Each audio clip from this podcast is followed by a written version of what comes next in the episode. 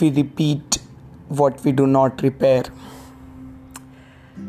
Every pain has a lesson to teach. आपकी life में बहुत सारी चीज़ें ऐसी है, बहुत सारा पेन ऐसा है जो आप दबा के बैठे हैं। And I must tell you you must accept it आपको उसको एक्सेप्ट करना पड़ेगा। You need to peel it out बहुत सारी वुन से बहुत सारे घाव हैं जो बहुत गहरे हो गए हैं।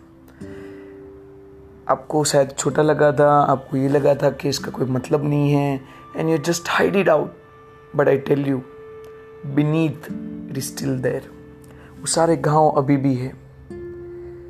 और जब तक आप उसको हील नहीं करेंगे, तब तक it will get repeating so there is a lesson to learn and there is a healing that it needs क्योंकि याद रखना है what you resist will persist and what you accept will transform जिस चीज़ को आप एक्सेप्ट कर लेते हैं वो ट्रांसफॉर्म हो जाता है.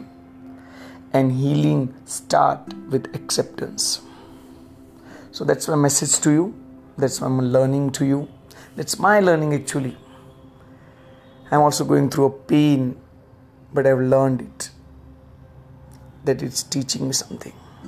And unless you learn that lesson, things won't change. तो मैंने एक बहुत अच्छा जस्ट सुना था। That pain is necessary unless we realise that it is unnecessary it's very deep आपकी लाइफ में जितने भी पेन है ना, वो सभी पेन नेसेसरी वो आपको टीच कर रहे हैं।